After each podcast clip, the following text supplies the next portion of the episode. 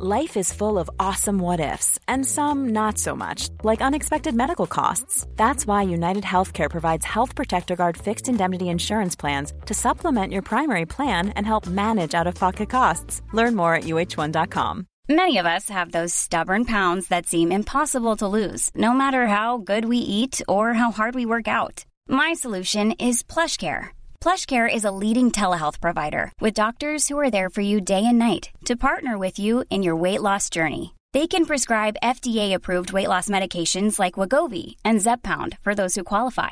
Plus, they accept most insurance plans. To get started, visit plushcare.com slash weight loss. That's plushcare.com slash weight loss.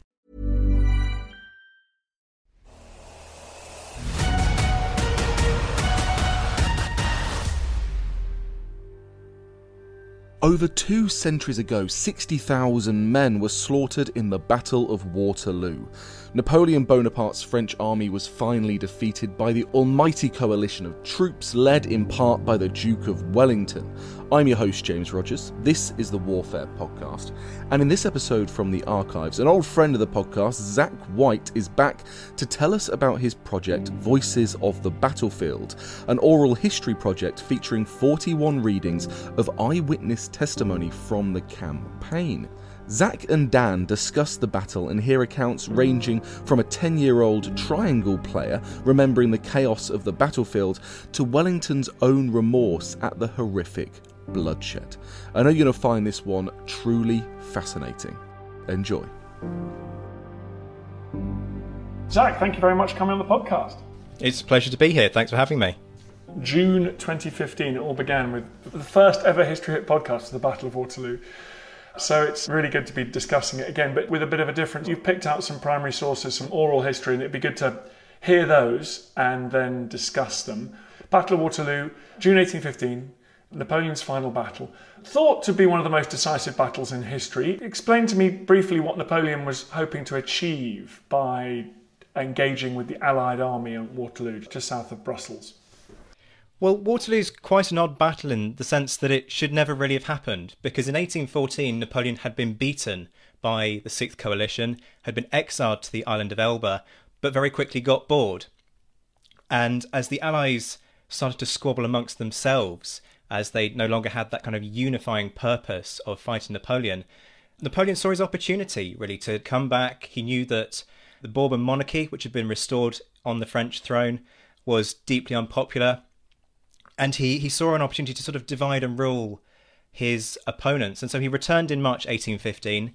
The army flocked to him, although there's a lot of debate about whether or not the civilians really wanted him to return. And with Napoleon back on the throne, the coalition allies had a unifying purpose again, and they unilaterally agreed that they would not conclude a separate peace with Napoleon until he had been comprehensively defeated which left Napoleon with a problem because he knew that he couldn't beat off the forces of Austria, Prussia, Britain, and Russia.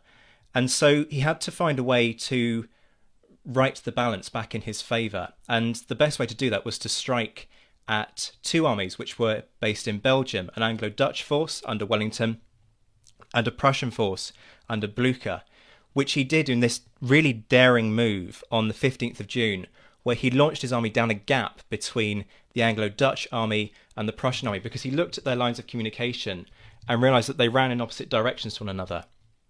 And because of that, he intended to use his army as a, a battering ram, sort of to try and smash through two gates and force these two armies to swing backwards away from each other so that he could defeat each one in turn.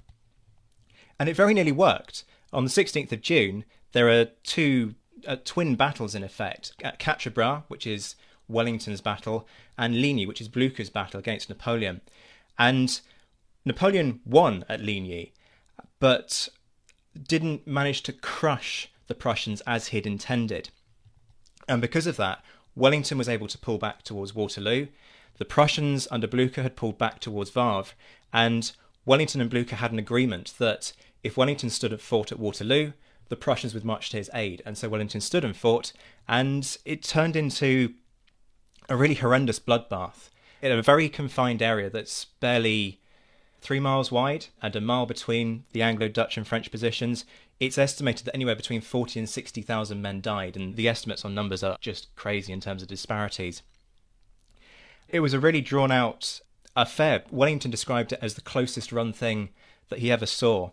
It started with an artillery barrage on the British position that began at 11:30. There's a very well-known almost siege confined within the right flank of the Allied position of Hougoumont, a farm chateau, where the Dutch force, alongside the British Guards, defended this vital forward position against relentless attack all day. About one o'clock, Napoleon launched what was meant to be his main sort of hammer blow on the Allied centre, sending forward an entire corps under d'Erlon, about 12,000 men, to just smash their way through the Anglo Dutch lines. And it came very close to working. Zach, I want to stop you there because I can see you've got these wonderful oral accounts, and there's one that actually refers to d'Erlon's attack. So let's go through the battle now. You've given us the background. Let's go through looking at these accounts. You want to start with the one from Eamonn O'Keeffe from Merton College, Oxford, is reading an account by John Scott, who was a triangle player in the Black Watch. Quickly tell me what a triangle player is, and also just tell people about the regiment that is the Black Watch. The Black Watch is an iconic Scottish unit, has a brilliant pedigree of holding its own, and was a really trusted unit from Wellington. A triangle player was exactly what it sounds a musician. This lad was only about 11 or 12 at the time, and his role was to play the triangle within the regimental band. And a lot of bandsmen were, as Eamonn's work has shown, actually used not to play music during battles to try and drown out the cries of wounded, but instead were there to act as stretcher bearers to carry the wounded away. But this 11 year old clearly couldn't carry anyone away, so he was just sort of left to his own devices over the course of the battle. Right, let's hear from him now. I was brought up in the army and was in Belgium in June 1815. What I had to do was play the triangle. I was in the Black Watch, but my arms weren't much, just a pistol and a small sword. Quatre Bras was a good deal worse than Waterloo, in my opinion. My father spoke Gaelic as well as English, and a lot of the Black Watch spoke Gaelic. But Wellington said he would not have it, for by the living God he would have every man speak English. After the Battle of Quatre Bras, we got a rest, and then we had to march to Waterloo. About eleven o'clock on the night of the 17th of June, it commenced to rain heavily. The rain poured as hard as it could, and what a night that was! It was in a potato field we were in, but I wrapped my cloak around me and got a good sleep. I remember I lay just on the side of a little bank, and the water was running down on both sides of me, while in the morning there were two inches of mud around us. At daylight we were up, and each of us got a glass of rum and a ship's biscuit. As for the battle, I remember very little. It was nothing but fighting and excitement. All day long the fighting went on, but the smoke hung so thick around us that we could see little. There was nothing but firing and shouting on all sides. I was not frightened. I was too excited for anything. I played my triangle and shouted Scotland forever till I was hoarse and could scarcely speak a word. I never got a scratch, but I think it must have been my height that saved me. I was so little that I had not much risk to run. So there we go. That was Eamonn O'Keeffe from Merton College, Oxford, reading John Scott's words. Interesting to remind ourselves, well, first of all, it was an Allied army, so there's lots of German units, Dutch, we now call Belgian. But even within the British army, there was a huge preponderance of Irish and Scottish troops, weren't there? There absolutely were. A chap called Jim Deary at Maynooth University in Ireland has been doing some brilliant work on this, and he's found that even within the regiments that were named as English regiments, there were about a third of troops who were recruited from Ireland.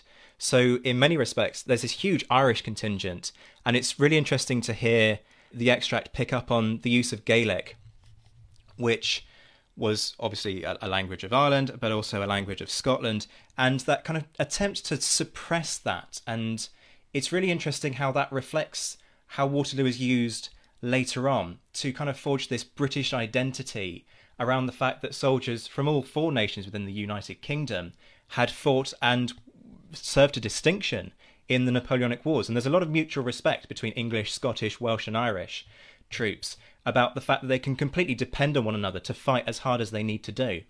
Also, he mentions the conditions the night before the battle. I mean, it was famously miserable, wasn't it? And one of the reasons Napoleon lost was because of the thick mud, so he couldn't get his guns in order. But it sounds, in fact, a grim couple of days in the lead up to battle. It was a really grim night. And it's interesting what you say about the mud, because that's one of the things that I've been asking people as part of this Waterloo Remembered program that I've put together about the role that the mud did or didn't play. And there's a, there's a lot of debate about whether or not the ground could have dried out any more within that couple of hours. Because for those who haven't been to the battlefield itself, the ground is clay and so it just retains the moisture. And if it's rained the night before and you go walking on the battlefield, you find it just cakes to your shoes, regardless of what time of the day. So it's a really interesting point that you raised there about that debate on the mud. But the conditions were awful. John Scott seems to be one of the lucky ones in that he got some food. And when you read a lot of accounts from the British troops during this period, actually what they do the night before is they go in search of plunder. And they plunder the locals of food and so on to be able to eat the night before the battle, and the officers just turn a blind eye to it because they know their men have got to eat to have the strength to fight the next day. Extraordinary, isn't it? Some units suffer casualties that wouldn't have been out of place in the wars 100 years later. So a firepower revolution was taking place. It was incredibly dangerous to be on the battlefield, and yet there's still a kid playing a triangle in the middle of the whole thing. Such an interesting contrast. Kind of funny because it's so ridiculous to me. In the middle of all of this carnage, and the extract really brings together how disorientating it was with all of the smoke from the musket fire, the screams of the wounded. You've got this little 11 or 12 year old who's banging his triangle as hard as he can, just squilling Scotland forever at the top of his voice. You must wonder what the soldiers thought about this little one in their midst, putting himself in danger completely pointlessly, and whether they just kind of were too busy to worry about him, or whether he was actually helping in his own way by boosting their morale. Can we talk about Nick Lipscombe's now, his reading of Thomas Creevey's recollection? Because I want to talk about Wellington before the battle. Can we have a listen to that? Absolutely. Will you let me ask you, Duke, what you think you will make of it? He stopped and said in the most natural manner, By God, I think Blücher and myself can do the thing. Do you calculate, I asked, upon any desertion in Bonaparte's army? Not upon a man, he said, from the colonel to the private in a regiment, both inclusive. We may pick up a marshal or two, perhaps, but not worth a damn. What do you reckon, I asked, upon any support from the French king's troops at Alost? This is a French king, Louis XVIII, of course, who in fact was with his guard some fifteen miles west of Brussels. Oh, said Wellington, don't mention such fellows. No, I think Blücher and I can do the business. And then, seeing a private soldier of one of our infantry regiments enter the park, gaping at the statues and images, there, he said, pointing at the soldier, it all depends on that article whether we do the business or not. Give me enough of it, and I am sure. Well, that was Thomas Creevey. What was he doing near the Battle of Waterloo? Well, Creevey was a Whig politician and he went to Brussels because of the ill health of his wife. And so it was kind of by chance that he found himself in Brussels. They'd gone there for a change of air, and Napoleon's return meant that suddenly Brussels was a much more dangerous place to be than it had previously been. But they stayed over the course of the build up of troops in Belgium prior to Waterloo, and he met Wellington on two occasions immediately before well, shortly before the battle and then immediately afterwards. It's a fantastic quote. that Nick reads the whole extract in full in the Waterloo Remembered Voices from the Battlefield series. This quote shows so much about Wellington's mindset because has a bit of a political dig in the section immediately before what we've just heard. And it also says so much about his belief in the British troops that, come what may, if he's got enough of them, he absolutely knows that he could defeat Napoleon. He is rude, though, about the other nations. I mean, this is a coalition army. And actually, Waterloo, the Dutch troops at Waterloo, often overlooked, play an extraordinarily important role throughout the battle, and particularly at the end, don't they, with the advance of the Imperial Guard. They absolutely do. What people often miss is the fact that Waterloo isn't Britain versus France. I was speaking to a member of the Waterloo Uncovered team, an army veteran called Ben Mead, who likened the Allied victory at Waterloo to being a sort of 19th century version of NATO, in the sense that, as you say, it's a coalition victory. And Wellington's army is only made up of a third of British troops. A third of the force is British, and the rest, as you say, are Dutch, Belgian, some King's German Legion troops in there, and some Brunswickers. They play a really crucial role, and I think, in a sense, it says a lot about what Wellington believed the men could really do when it came to it. That he placed King's German Legion troops in La Haye Sainte, one of the really important forward positions just in front of the Allied centre, and there were also Dutch troops fighting alongside the British Guard at Hougoumont. So, for all that he was rude about other nations' troops at times, when it really came down to it, he must have known that they would stand and fight and do the job because he wouldn't have put them in some of the most crucial positions of the entire battle.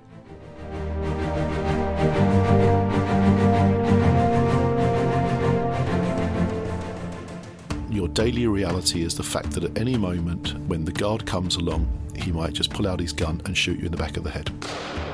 Imagine boarding a flight thinking you're heading on holiday, but instead you get taken hostage by Saddam Hussein. All the tanks are in rows and they're all pointing their guns at us at the hotel. And I, have never seen anything like it in my life. Imagine being used as a human shield, put in the line of fire. We're in trouble. We are under attack. Do not leave where you are.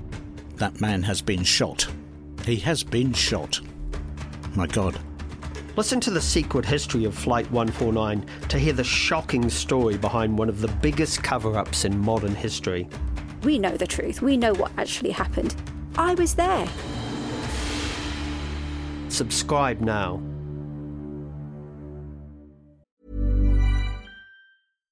If you're looking for plump lips that last, you need to know about Juvederm lip fillers. With Juvederm Volbella XC and Juvederm Ultra XC, your lip look, whether it's subtle or bold, can last up to one full year with optimal treatment and no additional maintenance. Find a licensed specialist and see if it's right for you at Juvederm.com today. That's J U V E D E R M.com. Add fullness to lips in adults over 21 with Juvederm Volbella XC or Juvederm Ultra XC. Do not use if you have severe allergies or a history of severe allergic reactions, or if you're allergic to lidocaine or the proteins used in Juvederm. Tell your doctor if you have a history of scarring or taking medicines that decrease the body's immune response or that can prolong bleeding. Common side effects include injection site redness, swelling, pain, tenderness, firmness, lumps, bumps, bruising, discoloration, or itching. As with all fillers, there's a rare risk of unintentional injection into a blood vessel, which can cause vision abnormalities, blindness, stroke, temporary scabs, or scarring. For full important safety information, visit juvederm.com. Ryan Reynolds here from Mint Mobile. With the price of just about everything going up during inflation, we thought we'd bring our prices down. So to help us, we brought in a reverse auctioneer, which is apparently a thing. Mint Mobile unlimited premium wireless. Ready to get 30, 30, bit to get 30, bit to get 20, 20, 20, bit to get 20, 20, bit to get 15, 15, 15, 15 just 15 bucks a month. So, Give it a try at mintmobile.com/switch. slash $45 up front for 3 months plus taxes and fees. Promo rate for new customers for limited time. Unlimited more than 40 gigabytes per month slows. Full terms at mintmobile.com. You should celebrate yourself every day, but some days you should celebrate with jewelry. Whether you want to commemorate an unforgettable moment or just bring some added sparkle to your collection, Blue Nile can offer you expert guidance and a wide assortment of jewelry of the highest quality at the best price. Go to BlueNile.com today and experience the ease and convenience of shopping Blue Nile, the original online jeweler since 1999. That's BlueNile.com. BlueNile.com.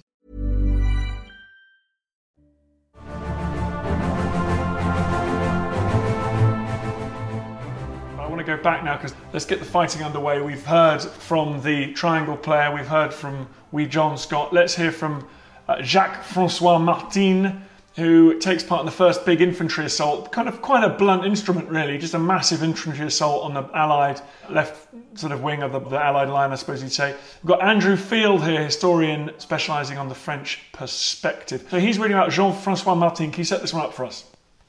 Yeah, so this is that initial hammer blow. It's meant to be Napoleon's main attack, actually. It's meant to end the whole battle in one decisive move, and he sends an entire corps under d'Erlon, somewhere in the region of 12,000 men, in this vast column. Effectively, we call it a column, but in effect, it's a sort of a rectangle that's just used to smash its way forward by being able to soak up the punishment of artillery fire and musket fire and keep on coming. And that kind of unnerving effect is meant, and in many cases, is very successful at just pushing back whatever stands in its way.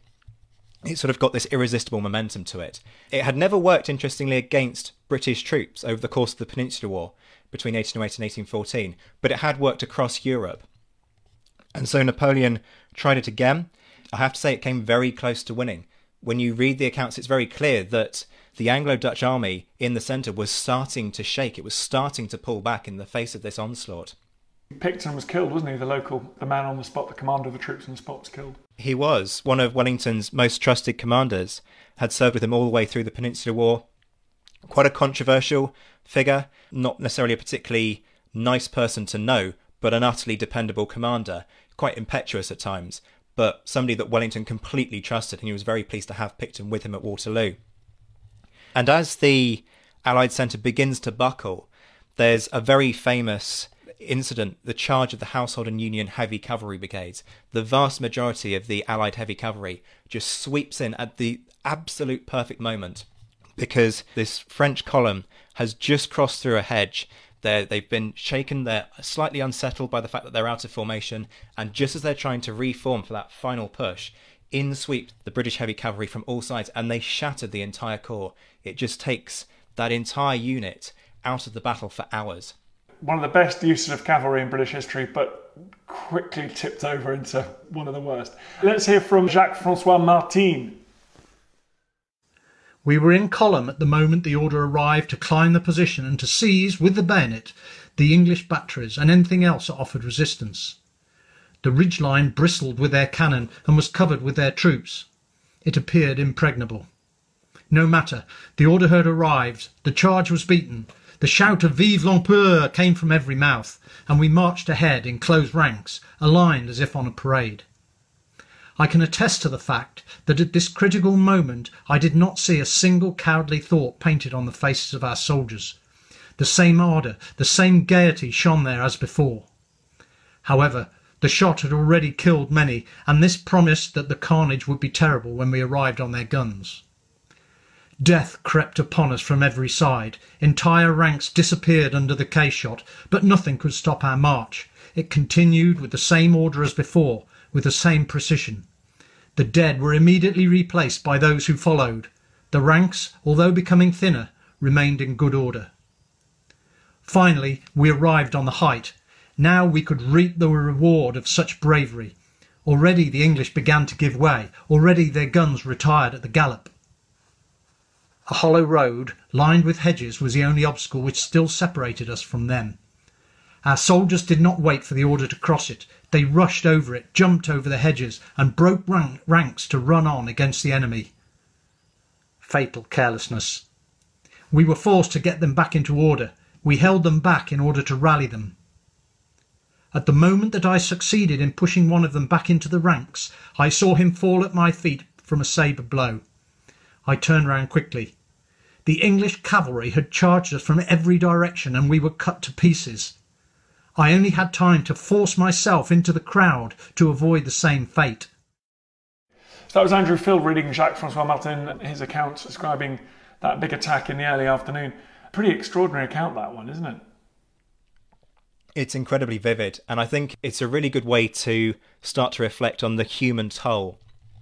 Because that's what's so fantastic about studying the Napoleonic Wars, that you've got so many very honest, quite moving and touching eyewitness accounts from Waterloo, but from the entire conflict due to increases of literacy and so on during this period. And this gives us a really clear sense of the raw fear that must have gone through that entire unit as they saw what was coming at them and just knew that there was nothing they could do. And it says so much about their reaction that Jacques Francois' only defense in this situation is to just throw himself into the desperate huddle and hope that he doesn't get hit by a saber blow. And then the British cavalry overreach, they charge off towards the French guns, and they in turn are counterattacked, and it's a bit of a disaster for the British cavalry in the end there. The battle moves on, it starts to focus, as you mentioned earlier on, over on the western flank of the ally of the battlefield, but also another big solid sort of farmhouse building, La Haye Sainte, right in the middle, a huge anchor for the Allied army. And we've got another reading from Haley Stewart here from the University of North Texas. She's got Major George Baring, the famous major who was serving with the King's German Legion. Who was Baring and who were the King's German Legion? Baring was um, one of the more senior commanders within La Haye on the day. This is a beautiful account that we're about to hear. And the King's German Legion has a really interesting history that I explored with Haley in a specific interview on the KGL and, and their role within Waterloo. They were raised in Hanover when Napoleon moved into Hanover and people didn't want to be kind of drawn into Napoleon's armies. They wanted to serve with the British. They're another unit that has this really dependable reputation. Admittedly, that unit became kind of watered down as they weren't able to source new recruits from Hanover, and so they had to make up the numbers with deserters in some cases from the French army. But nonetheless, another unit that could be utterly trusted to hold the line and has a great reputation and was really respected by the British troops, which is quite rare because quite often the British rank and file were quite scathing about other nations, particularly the Spanish and sometimes the Portuguese. Let's hear from Haley now. Many of the men, although covered with wounds, could not be brought to retire. So long as our officers fight and we can stand, was their constant reply, we will not stir from the spot. It would be injustice to a skirmisher named Frederick Lindau if I did not mention him. Bleeding from two wounds in the head and carrying in his pocket a considerable bag of gold he had taken from an enemy officer, he stood at the small back barn door and from thence defended the main entrance in his front. I told him to go back, as the cloth about his head was not sufficient to stop the strong flow of blood. He, however, as regardless of his wounds as of his gold, answered, he would be a scoundrel that deserted you, so long as his head is on his shoulders. That was Haley Stewart from the University of North Texas reading out Major George Baring's account. The steadfastness of the rank and file really come through there, and La Haye was a brutal fight all, that went on all day and swung both ways. Wellington was very rude about his own troops. They were the scum of the earth, he said, and they were drawn from the lowest socioeconomic groups in late 18th, 19th century Britain and Ireland. Why did they fight? And in this case, you know, Germans, you know, probably fairly tenuous connection to, by this stage, the British king. Why did they fight so hard at Waterloo? I mean, it's just ferocious. They absolutely do. I think it says so much about the KGL, particularly at La Haye Sainte, that the reason that the farm falls is actually because they run out of ammunition. They can't get the ammunition for their guns, partly because the farm ends up being sort of slightly cut off. And they don't pull out when they've got a couple of rounds left. They wait until they've fired every last shot and they fight their way out with bayonets, which says so much about their tenacity. In terms of why do they fight, this is another really big, fascinating topic and something that I've been interested in for years. And I think it comes down to a few things. One is camaraderie between their comrades, that actually, as a unit, and particularly as a mess, they trust one another to keep fighting because they know that their collective survival depends on everybody doing their bit. In terms of loyalty, there's certainly a degree of loyalty to the unit and the unit's history. Personally, I don't really believe that there was any devotion to king and country. I know a lot of is made of that, but during this period, the idea of these men without any real rights being invested in some kind of political system, there isn't really any sense that, from what I've read at least, that they fight for their king. They fight for each other and they fight for the reputation of their unit well, we see the sort of climax, the battle arriving after La Haye Sainte falls. Napoleon launches his Imperial Guard up the hill. They are greeted by a barrage of musketry from the British Guards and some Dutch troops, and they break, and the battle is over. The French army retreats in chaos. Let's hear again from Nick Lipscombe, who's a historian, reading Thomas Creevey's recollections. Creevey, if you remember, was the Whig politician Zach has been was in Brussels. And this is when he talks about what he thinks Wellington was thinking after the battle. The first thing I did, of course, was to put out my hand and congratulate him upon his victory.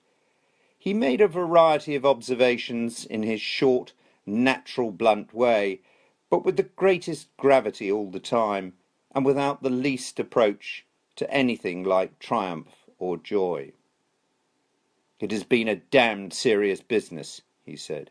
Blucher and I have lost 30,000 men. It has been a damn nice thing. The nearest run thing you ever saw in your life.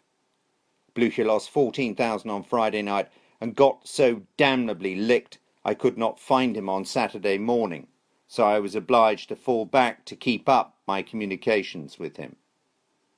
Then, as he walked about, he praised greatly those guards who kept the farm, meaning Hougoumont, of course, against the repeated attacks of the French, and then he praised all our troops, uttering repeated expressions of astonishment at our men's courage. He repeated so often, its being so nice a thing, so nearly run a thing, that I asked him if the French had fought better than he had ever seen them do before. No, he said, they've always fought the same, since I first saw them at Vimeiro. Then he said, By God, I don't think it would have done if I had not been there. So, Zach, Wellington was quite somber, not just from this Creevey account. We know from his other writing and the other things he said, you know, he was not euphoric after that victory, was he? Not at all. Wellington was really deeply affected by Waterloo, but I think he also was deeply affected on other occasions when there had been these absolute bloodbath style battles. After the siege of Badajoz in 1812, which was a really horrific assault on some really well defended breaches into the city, it's estimated about 4,000 men were killed in a really confined space. He walked the breaches and was found weeping by Picton, who we mentioned earlier. And Picton had no clue what the matter was with Wellington. He turns around and says, What's wrong with you? And Wellington realized that he couldn't actually explain the situation to Picton because he didn't get it. But essentially, he was crying because he'd seen so many of his men killed. And for all that Wellington was very rude about his men, calling them the scum of the earth, as you say, and did so on multiple occasions, he certainly didn't like them. He recognized their dependability and he was never one to waste his men's lives. And I think that comes across particularly in this account from Creevey, where he could see the devastation that had been caused to his army and knew that that victory had been bought with their blood. And I think it also affected him a lot that his staff officers, the vast majority of his staff officers, were killed in the battle. So the people that he had the closest relationship with were also killed. And there's a very moving letter that he wrote to Lord Aberdeen informing him of the death of his brother, Alexander Gordon, who had been a senior member of Wellington's staff. That is just this outpouring of emotion that really reflects that what Creevey saw wasn't a one off. Wellington was deeply moved, deeply shaken by what had happened at Waterloo. In fact, you mentioned that letter. I think you've got Karen Robson, head of the Special Collections Department at Southampton University, the home of the Wellington Papers. What a great university, my local university, obviously. I'm biased. Let's get her reading out Wellington's letter to Lord Aberdeen informing of the death of his brother Alexander Gordon. You will readily give credit to the existence of the extreme grief with which I announce to you the death of your gallant brother, in consequence of a wound received in our great battle of yesterday.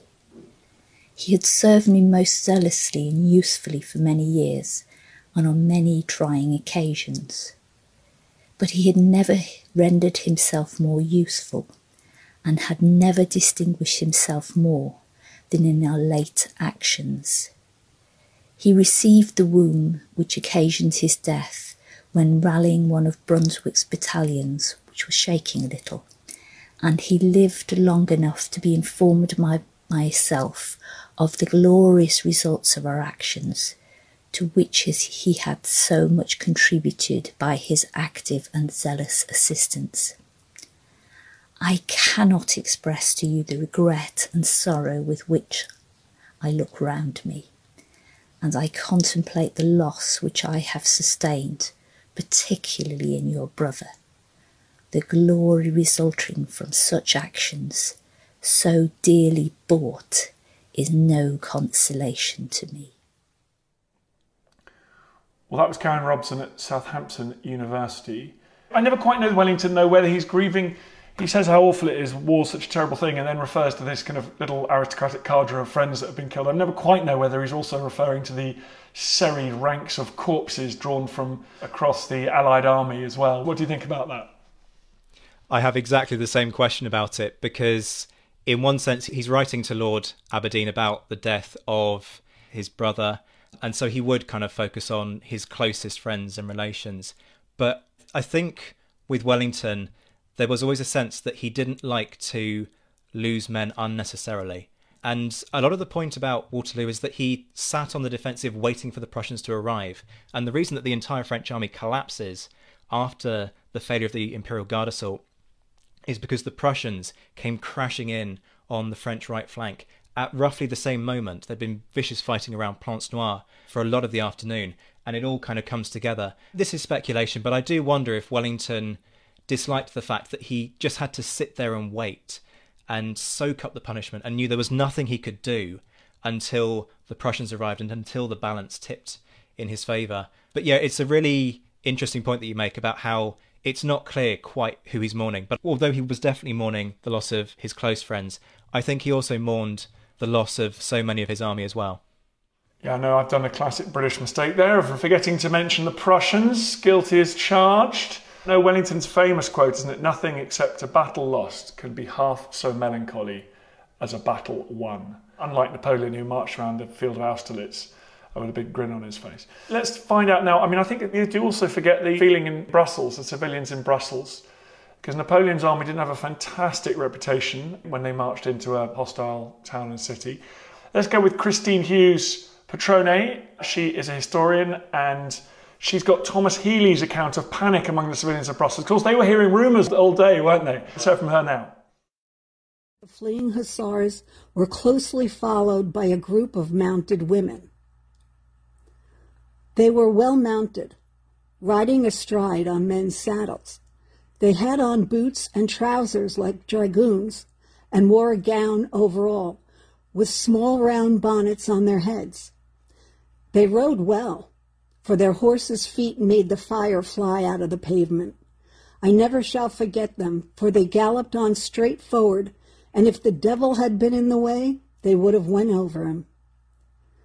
Fancy the quantity of baggage that follows a regiment of soldiers in England, say 600 or 700 men, and then fancy the baggage, hospital wagons, ammunition carts and wagons, officers, baggage animals, etc., etc., belonging to an army of 70,000 men, besides the roads full of soldiers advancing and wounded leaving the field. Every road leading to the field crammed up with all the above requisites of the army.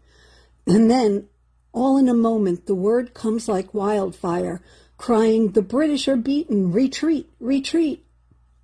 The whole of this mass wheels round immediately and begins to gallop, but of course cannot proceed, for at about every 30 or 40 yards a concussion takes place. And there they all are down together. At one spot on the road, above 20 horses were killed, and, of course, the men shared the same fate. Right, that was Christine Hughes Trenet, a historian specialising in these primary accounts of Waterloo. I mean, it's one thing to be on the battlefield, but it wasn't much better to be 20 miles to the north or whatever it was, 15 miles to the north in Brussels, because you would have been very vulnerable to what was going on down south and not unable to do anything about it. You know, in some ways, I wonder if, although it's not as bad as being there and risking your life from all the flying bullets and cannonballs and so on, in a way, it's sort of worse because not only is there nothing you can do about it, but you're hearing all of these rumours. And there's a really famous incident that causes panic amongst the population, partly because Brussels has a significant British expat community, and they didn't particularly want to be caught up in Napoleon's troops sweeping into Brussels. But there was genuine panic when some hussars from the Duke of Cumberland's regiment fled from the battle and they streamed into the city claiming that the French were on their heels. And actually, it was a load of rubbish. And people have been quite harsh about that unit, but actually it's more like a yeomanry unit. They're sort of volunteers. They probably shouldn't have been anywhere near the battle anyway. They weren't really up to the task. But it causes this huge panic and people's kind of streaming into the streets and causes absolute chaos as people try and get away because they are fearful of the consequences of this victorious French army. Terrifying stuff. Well, thank you so much for that. That's a wonderful collect. I hadn't heard of some of those before, so thank you for bringing those to my attention, everyone not listening. Where can people get to grips with this project and hear more of these sources? Sure. So it's part of a big fortnight long project called Waterloo Remembered, which is being hosted on a podcast that I run called The Napoleonicist. It's no competition for history here, of course, so don't worry. And it came out of the fact that we can't come together to commemorate Waterloo like we normally would because of the coronavirus situation. And so across 14 days, I've got interviews with a large number of experts from across the world, 10 in total, talking about all aspects of the battle things from the legacy of Waterloo to things like Waterloo Uncovered, which is this brilliant project that a charity that seeks to provide rehabilitation for armed forces veterans, carrying out archaeological digs on the battlefield itself, and a range of other things. I've also particularly emphasised the forgotten role of Prussians, King's German legions, and so on. So quite a, a big mix in there. But I really wanted to emphasise the human element within this project because for me it's always been about the human toll of war, whether it's on civilians or on soldiers. And so I put out a call initially on social media asking for people to read extracts from this period that really resonated with them, thinking I'd get, I don't know, 15. And in the end, 41 people responded. So we've got one for every five years since the Waterloo battle. That's going to air from the 15th to the 18th. The programme as a whole kicks off on the 5th of June. There'll also be live tweets via my Twitter account at ZWhiteHistory. But the really great thing about this is that the Waterloo Association have said that they will support the project by live streaming a memorial service at 11 o'clock on the 18th via their YouTube page. So all you need to do is search Waterloo Association on YouTube, and that service will start at 11 o'clock. And then, as part of that, at the end, we're asking people to just hold a one-minute silence at 11:30, which is the moment that the battle began with that great opening of the artillery barrage on the Anglo-Dutch lines. But I'm also quite keen for people to get involved themselves because this should be an interactive process. Remember, it isn't just about people telling you what you need to remember. It should be about people sharing their own thoughts. So there is a room in the forum of my website, thenapoleonicwars.net, that has the full schedule across the 14 days, the 5th of June all the way through to the 18th, where they can find all of the details, but also crucially ask their questions, discuss points that are raised in the interviews, and share their thoughts on why Waterloo matters, share perhaps photos of their experiences of visiting the battlefield. If they have veterans' grave from Waterloo nearby, perhaps they can go and visit that grave, obviously taking care to socially distance in the process, and share those thoughts, whether it's through the forum at the napoleonicwars.net or just on social media, so Twitter using the hashtag Waterloo Remembered, so that we can all kind of come together in this conversation to remember the sacrifice of so many men during that campaign. Well, thank you very much, Zach White. Ambitious, big Waterloo anniversary plans. So, congratulations to you and your whole team and your network of historians. So, thank you for coming on the pod. It's been a pleasure. Thanks for having me. Thanks so much for listening, and if you want more, you can now subscribe to our brilliant Warfare Wednesdays newsletter via the link in the show notes. Get cutting edge military histories delivered directly to your inbox each week, every week, for free. Enjoy.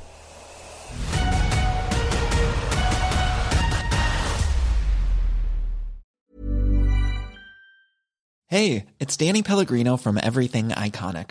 Ready to upgrade your style game without blowing your budget? Check out Quince. They've got all the good stuff shirts and polos, activewear, and fine leather goods, all at 50 to 80% less than other high end brands.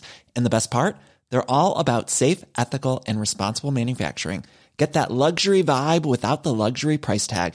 Hit up quince.com slash upgrade for free shipping and 365 day returns on your next order. That's quince.com slash upgrade.